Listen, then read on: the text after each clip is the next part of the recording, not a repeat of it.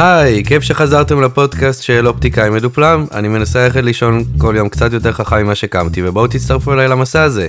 והפעם אנחנו נדבר על disruption.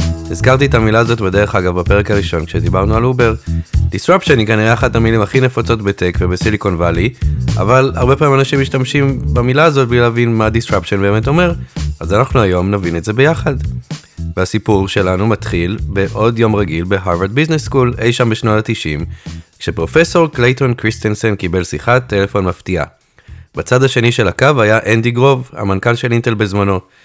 תראה קלייטון, אני איש עסוק ואין לי זמן לקרוא שטויות של אקדמאים, אבל מישהו אמר לי שיש לך תיאוריה כזאת, וחשבתי שאולי תבוא ותסביר לנו מה זה אומר על אינטל. והתיאוריה שאנדי גרוב דיבר עליה היא תיאוריית ה-disruption. קליי קריסטנסן כתב עליה לראשונה בינואר 1995, יחד עם ג'וזף באואר, הוא פרסם את המאמר שטבע את המושג הזה. הכותרת שלו הייתה Disruptive Technologies, לתפוס את הגלים. קריסטלסן מאוד התלהב מההצעה ועלה על מטוס מבוסטון לקליפורניה כדי לפגוש את הצוות של אינטל, אבל כשהוא הגיע חיכתה לו קבלת פנים די זועפת. הנדי גוב אמר לו שיש להם רק 10 דקות בשבילו וביקש שפשוט יגיד להם כבר מה התיאוריה אומרת על אינטל. קריסטלסון התעקש והוא אמר אנדי אבל אני לא יכול אני צריך קודם להסביר את התיאוריה עצמה. ואם הנדי גוב חסר הסבלנות הסכים להאזין אני מקווה שגם אתם תהיו סבלניים ותיתנו לי כמה דקות להסביר את התיאוריה של קריסטלסן. לאנדי גוב הסבלנות הזאת בהחלט השתלמה.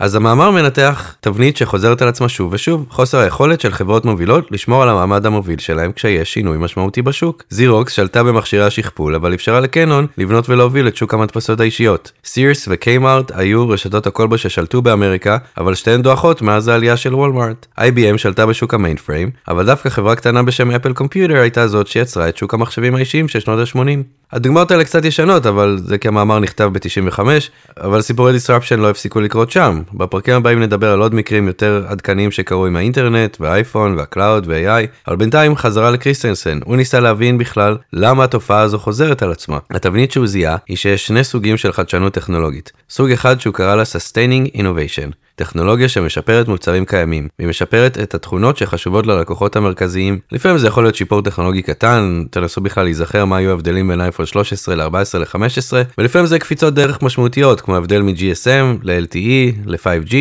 או לטלוויזיות שטוחות ואחר כך ל-OLED, בכל המקרים האלה זה עדיין Sustaining Technologies. ומי שהכי טוב בלהביא Sustaining Technologies ראשונים לשוק, הם החברות שכבר מובילות את השוק, ותכף אנחנו נדבר על למה זה קורה. הסוג השני, ובעיניי מאוד מסקרן, הוא Disruptive Innovations, שם מדובר על טכנולוגיה חדשה, או איזשהו קונספט מוצרי חדש, או דרך אחרת לעשות עסקים, זה לא חייב להיות משהו סופר מורכב או מתוחכם, אבל קריסטנסן זיהה שצריכים להתקיים שני דברים כדי שטכנולוגיה תוכל להיות Disruptive. הדבר הראשון, זה צריך להציע חבילה מאוד שונה של תכונות וביצועים. חבילה שמצד אחד בכלל לא גורמת ללקוחות הקיימים להתלהב, זה מה שמאפשר לטכנולוגיה החדשה להתחיל לצבור ניסיון ופידבק בשוק חדש שהיא יוצרת, ויחד עם זה לצבור גם הכנסות שיוכלו לממן את המשך הפיתוח והשיפור שלה, בזמן שהיא עדיין מתחת לרדאר. הדבר השני שחייב לקרות, הוא שהתכונות שכן חשובות ללקוחות הקיימים יוכלו להשתפר בקצב מהיר יותר מבטכנולוגיה המבוססת. אפילו שבטכנולוגיה החדשה התכונות האלה מתחילות מנקודת פתיחה יותר נמוכה. אז הבעיה עם פודקאסט זה שאני לא יכול להראות לכם גרף, אבל תנסו לדמיין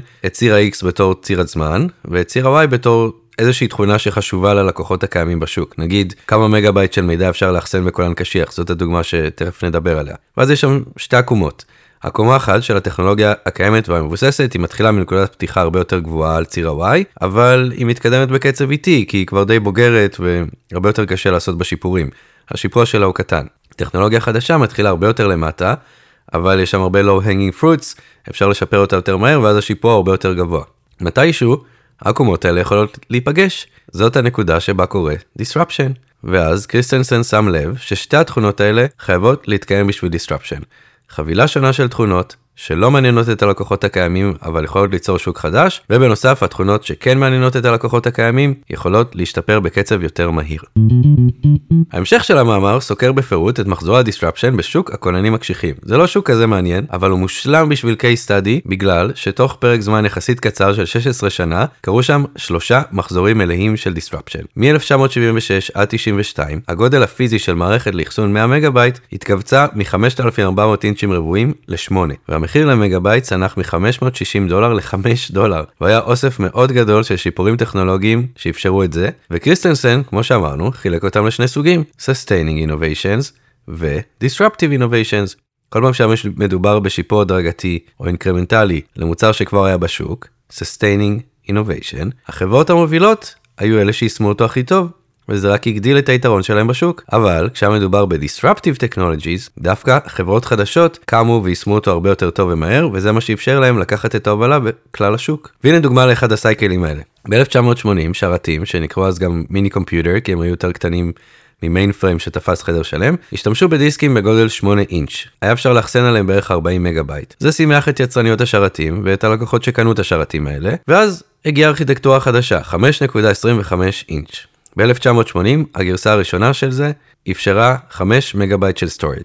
אז המנהלים של יצרניות ה-8 אינץ' הלכו ללקוחות שלהם ליצרניות השרתים וסיפרו להם שיש את ה-5.25 אינץ' הזה, זה כונן חדש, ארכיטקטורה שונה לגמרי, זה גודל יותר קטן, צורך פחות חשמל, יותר זול לייצר את זה, אבל כשיצרניות השרתים שמעו 5 מגה בייט, הם אמרו לא תודה, הלקוחות שלנו דורשים יותר ויותר נפח אחסון עם הזמן, אנחנו לא יכולים לרדת פתאום מ-40 מגה ל-5. אנחנו לא נצליח למכור שרתים ככה, אנחנו צריכים שתגדילו את נפח האחסון, כדי שנשאר רלוונטיים בשוק. ויצרניות ה-8 אינץ' הקשיבו ללקוחות שלהם, ליצרניות השרתים, ואמרו למהנדסים שלהם לעזוב את ה-5.25 אינץ' הזה.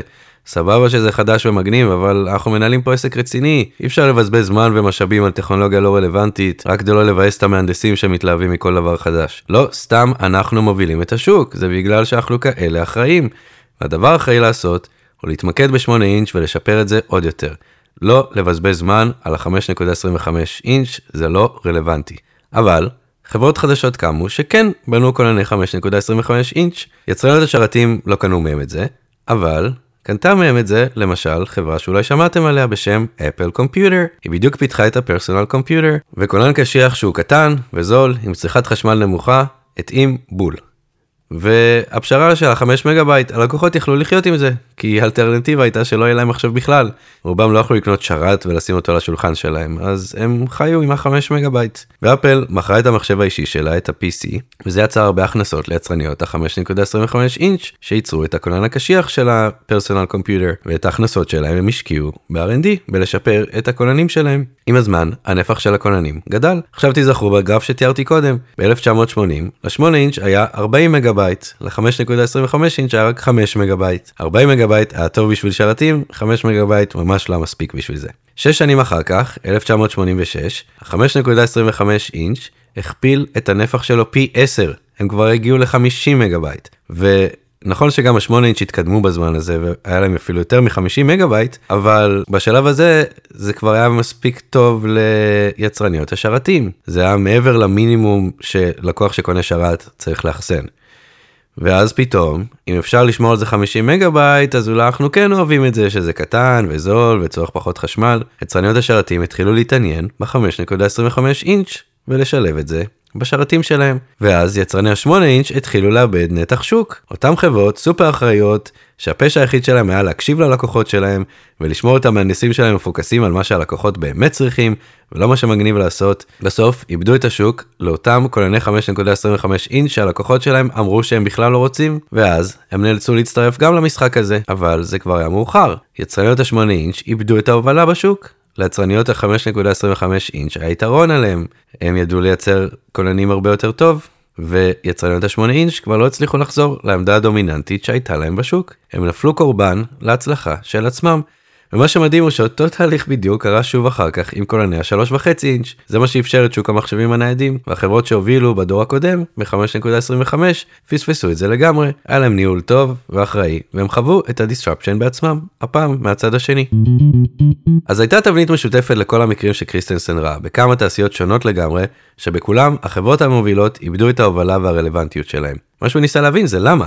למה חברות שכל כך טובות בלהביא לשוק Sustaining Technologies נכשלות הרבה פעמים כשמדובר ב-disruptive technologies. בדרך כלל אנשים מניחים שההסבר הוא שהחברות המצליחות נרקבות. הן נהיות איטיות ובירוקרטיות, אנשים נהיים עצלנים, הם הולכים לחדר כושר וליוגה ומעלים לטיק טוק סרטונים של יום בחיי והם מפסיקים לעבוד קשה. ואז הם מאבדים את הקשר עם השוק ונותנים למישהו חדש ורעב יותר לעקוף אותם. וכאילו יש מצב שזה חלק מהעניין, אבל ההסבר הזה לא כל כך מסתדר עם מה שקריסטנסן ראה.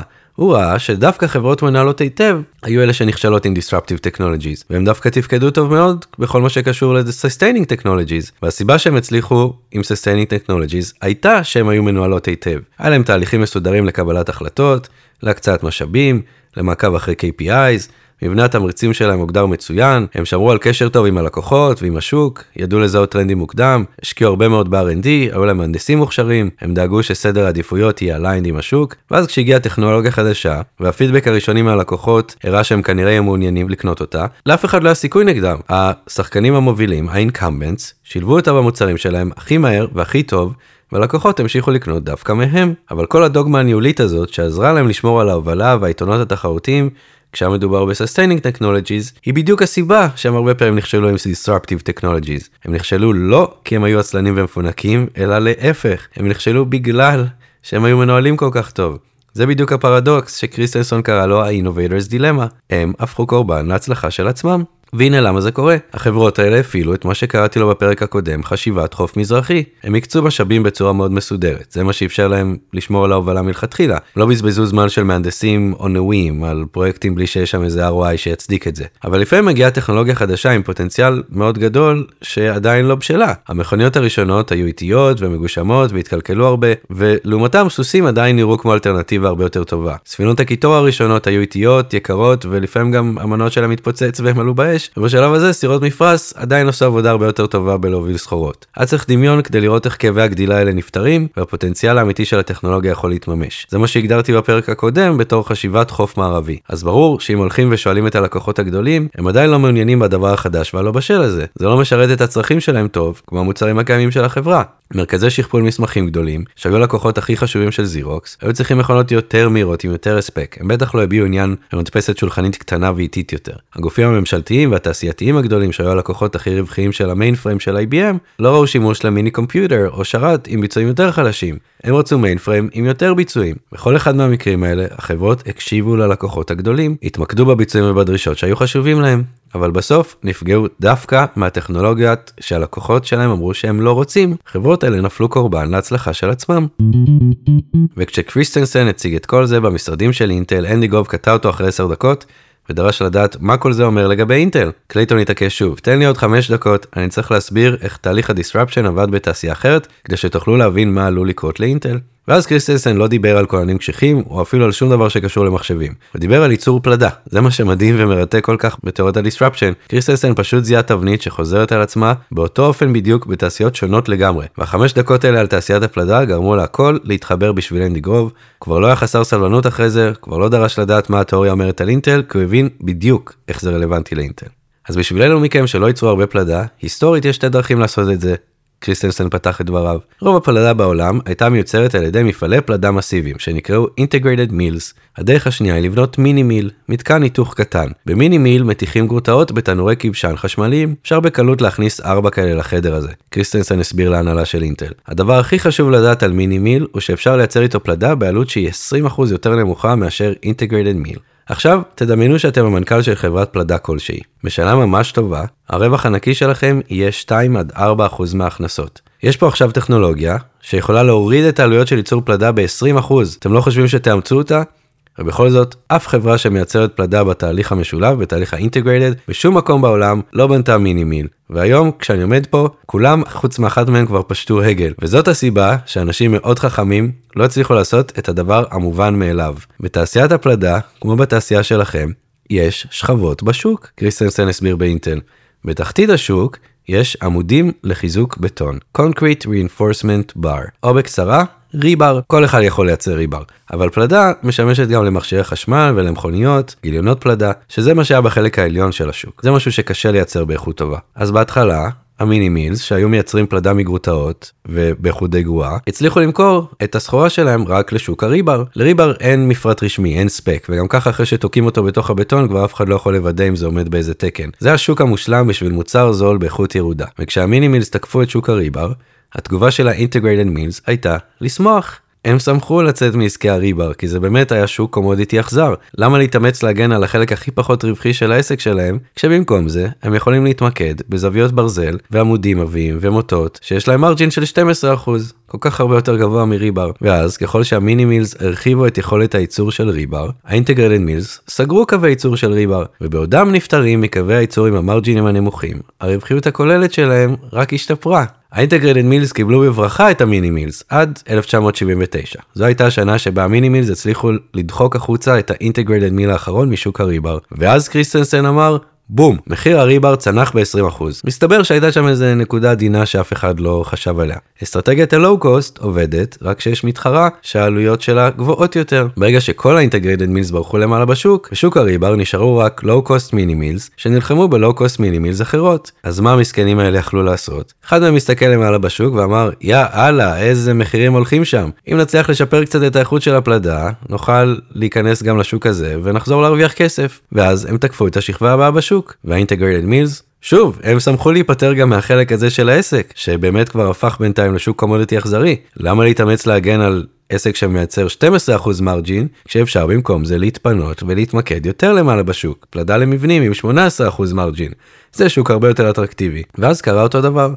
ה-Integrated חתכו את קו הייצור התחתון שלהם, והרווחיות שלהם רק השתפרה, ועכשיו אתם בטח יכולים לראות לאן זה הולך בסוף. זה כל מה שאנדי גרוב ואינטל היו צריכים לשמוע. אנדי גרוב הוא יהודי ששרד את השואה בתור ילד, הוא הגיע לאמריקה בתור פליט שלא ידע אנגלית בכלל אחרי שברח מהשלטון הסובייטי בהונגריה, הוא לא ייתן לעצמו ליפול קורבן להצלחה של עצמו. הספר המפורסם שלו נקרא רק הפרנואיד שורד, והפרנויה שקריסטנסן יצר בקרב ההנהלה של אינטל הייתה שהם יגמרו כמו ה- Integrated Mills. המושג rebar הפך למנטרה בתוך החברה, והדרך של אינטל למנוע disruption מהקצה התחתון של השוק, הייתה לעשות לעצמה disruption בעצמה. אנדי גרוב התעקש שאינטל תהיה זאת שתשיק מוצר ב margin נמוך, שיעשה קניבליזציה למעבדי הפנטיום האיכותיים והיקרים שלה. הם השיקו את מעבד הסלרון ב-1998. זה גזל נתח מהשוק של מעבדי הפנטיום, אבל גם השתלט די מהר על 35% משוק המחשבים האישיים. והכי חשוב, זה מנע איומים תחרותיים בקצה התחתון של השוק, זה חסם את האפשרות של disruption. תחת ההובלה של אנדי גרוב, אינטל בנתה את המעבדים של המחשב האישי. השבבים שלה הגיעו לכל בית ולכל שולחן, ובשיתוף פעולה עם מייקרוסופט הם הפכו למילה נרדפת למחשב desktop. אחרי שקריסטנסן פרסם את הספר שלו, ה- Innovator's Dilemma, אנדי גרוב לקח אותו ועמד איתו על הבמה בלאס וגאס, בכנס של קומדקס, וסיפר לקהל שזה הספר הכי חשוב שהוא קרא בעשר שנים האחרונות. ב-1999, שניהם, אנדי גרוב וקליי קריסטנסן, הופיעו יחד על שער המגזין פורבס. ללא ספק, אינטל הבין איך disruption עובד ואיך לרכב בהג... בהצלחה על הגלים של חדשנות טכנולוגית. ועכשיו, מה שבאמת אירוני, הוא שבאותו יום שקריסטנסן ביקר באינטל והסביר לאנדי גרוב על תיאוריית ה-disruption, אנדי גרוב לא רק שמע איך אינטל הולכת לכבוש את שוק המחשבים האישיים, בדיעבד, מסתבר שאנדי גרוב גם שמע מה הולך להביא למפלה של אינטל 25 שנים לפני שזה קרה. כשאנדי גרוב עזב את תפקיד היושב ראש ב-2004, אינטל היו על גג העולם. אפל שנשארו אז בתור יצרנית המחשבים השולחניים האחרונה מחוץ לעולם ה-x86 של אינטל הרימה ידיים. ב-2005 סטיב ג'ובס הזמין את המנכ"ל החדש של אינטל פול אוטליני לעמוד לצידו על הבמה בכנס מקוורלד כדי להכריז שאפל תשלב את המעבד של אינטל ה-x86 במחשבי המק החדשים. נראה היה שהניצחון של אינטל הושלם. ובאותו זמן סטיב ג'ובס התעניין גם בעוד מוצר של אינטל, מעבד מבוסס ARM בשם X-Scale. למה? כי אפל בדיוק תכננו אז את מכשיר האייפון הראשון. אוטליני שבדיוק נכנס לתפקיד המנכ"ל של אינטל סיפר לאטלנטיק מה בדיוק קרה שם. אה, בסוף לא זכינו בזה, או ויתרנו על זה, תלוי איך אתה רוצה להסתכל על זה. והעולם היה נראה אחרת אם היינו עושים את זה, מספר אוטליני. מה שחייבים לזכור הוא שזה היה לפני שהאייפון הושק, ואף אחד לא ידע מה האייפון יעשה. בסופו של יום, היה צ'יפ שהם היו מעוניינים בו, הם רצו לשלם מחיר מסוים בשבילו, ולא אגורה יותר, והמחיר הזה היה מתחת לתחזית העלויות שלנו. לא יכולתי לראות את זה קורה בצורה רווחית, זה לא אחד מהדברים האלה ש... מפצים עליהם עם ווליום, עם כמות גדולה. ובמבט לאחור, תחזית העלויות הייתה שגויה, והכמות הייתה פי 100 יותר ממה שמישהו מאיתנו חשב. אתם מזהים מה קרה כאן? חשיבת חוף מזרחי. זו הייתה בדיוק ההחלטה ההפוכה ממה שאנדי גרוב עשה עם הסלרון 10 שנים קודם. אינטל התנהלה בצורה שקולה ואחראית כמו שאפשר לצפות מחברה מנוהלת היטב. הם עשו ניתוח מסודר של הפרויקט, הגיעו למסקנה שהוא לא יהיה רווחי והחליטו לא לקחת אותו. במקום זה אינטל התמקדה בעסק הנוכחי והרווחי שלה, מעבדי ה-X86. הם לא הסיטו ממנו משאבים לפרויקט שאין לו שוק וקשה לראות איך יהיה רווחי. אבל התברר ששירותי פאונדרי, לייצר שבבים בשביל חברות אחרות שעושות את העיצוב בעצמם, הפך למשהו שהזכיר את המיני מילס. בן תומפסון הוא אנליסט טק שכותב בלוג נהדר בשם סטרטקרי. הוא ביקר את ההחלטה של אינטל לוותר על האייפון כבר באחד הפוסטים הראשונים שלו לפני בערך 10 שנים. הוא כתב שהנפילה של אינטל מלהיות המלכה של התעשייה לאחת שמתבוננת בגורלה הבלתי נמנע שמתקרב אליה, התחיל ב-2005 סביב אותה החלטה. למרות שלאינטל היה רישיון של ARM לעסק ה-X-Scale, הם לא היו מעוניינים להתמקד ביעילות של ניצולת חשמל, והעדיפו להכתיב את העיצוב שלהם ללקוחות כמו אפל, שבדיוק תכננו את האייפון. וקצת אחר כך אינטל בכלל מכרו את עסק ה-X-Scale שלהם, בצד שמזכיר את מה שעשו ה-Integrated Meals כשיצאו בשמחה משוק הריבר. אז בואו נעצור רגע כדי להבין שוב מה קרה כאן. אינטל הייתה לכודה בקונספציה של המחשב האישי, קצת כמו השותפה שלה להצלחה של המחשב האישי מייקרוסופט, שבהם אולי נתמקד בפרק אחר. עם ההצלחה הגדולה והמרג'ינים הגבוהים שזה הביא, אינטל לא ראתה צורך לבחון מחדש את הנוסחה המנצחת שלה, הנוסחה שקושרת בין עיצוב של שבבים לבין הייצור שלהם בחבילה אחת. ואז כשלקוח חדש ומבטיח דופק בדלת, ומבקש משהו שלא נראה שיספק את אותם מרג'ינים כמו העסק הקיים והמצליח, הם לא מעוניינים. אז אפל הלכו ותכננו מעבד משלהם וייצרו אותו עם Taiwan Semiconductors עם TSMC, וכמו שהייתם מצפים, הביצועים של הדור הראשון היו הרבה יותר חלשים יחסית למעבדים של אינטל. זה הכי טוב ש-TSMC היו מסוגלים אז לייצר, הם היו הרבה מאחורי אינטל אז, כמו כונני ה-5.25 הראשונים, שהיו עם הרבה פחות שטח אחסון מכונני ה-8 אינץ'. אבל השבב ש-TSMC ייצרה התאים בול לאייפון מבחינת צריכת החשמל ועלות הייצור. מכניקת ה-disruption שגוב בעצמו תפס כל כך מהר, היא שאפילו שה-disruptive innovation מתחיל מנקודת ביצועים נחותה, בעצם העובדה שהיא מרחיבה את השוק בצורה דרמטית, היא יכולה להתקדם בקצב הרבה יותר מהר מאשר החברה המובילה לשעבר. זה מה שאפשר לאינטל יחד עם מייקרוסופט מלכתחילה לנצח בשוק המחשבים. אפילו שמחשבים אישיים היו זולים יותר ועם מרג'ינים נמוכים יותר, למכור משהו שיושב בכל בית ובכל שולחן, מאפשר לממן הרבה יותר R&D מאשר למכור מספר יותר קטן של שרתים מאוד יקרים, שקיימים רק בחדרי שרתים. ובאופן דומה, הכניסה הראשונית של אפל לתחום השבבים לא הביאה את השום דבר יוצא דופן במונחים של הסיליקון שהיא תכננה. אבל זה לא היה צריך, אנשים פשוט שמחו שיהיה להם מחשב שיכול להיכנס לכיס שלהם, והסכימו להתפשר על הביצועים החלשים יותר. ואפל מכרו המון המון אייפונים. זה אפשר להם לממן הרבה R&D שישפר את הביצועים יותר ויותר בכל דור, והשותפה שלהם שהייתה אחראית על הייצור של השבבים האלה, TSMC, הצטרפה במסע הזה, והלכה ושיפרה את יכולות הייצור שלה, יותר מהר ממה שזה קרה באינטל. עד שבסוף היא עקפה את אינטל, בדיוק כמו בגרף המקורי של קריסטנסן, או בסיפור הריבר ויצרניות הפלדה. מעבדים של אפל שיוצרו ב-TSMC התחילו מנקודה נמוכה יותר, אבל התקדמו בקצב מהיר יותר מהשוברים הוותיקים והמבוססים של אינטל. וב-2020, המהפך הזה הושלם.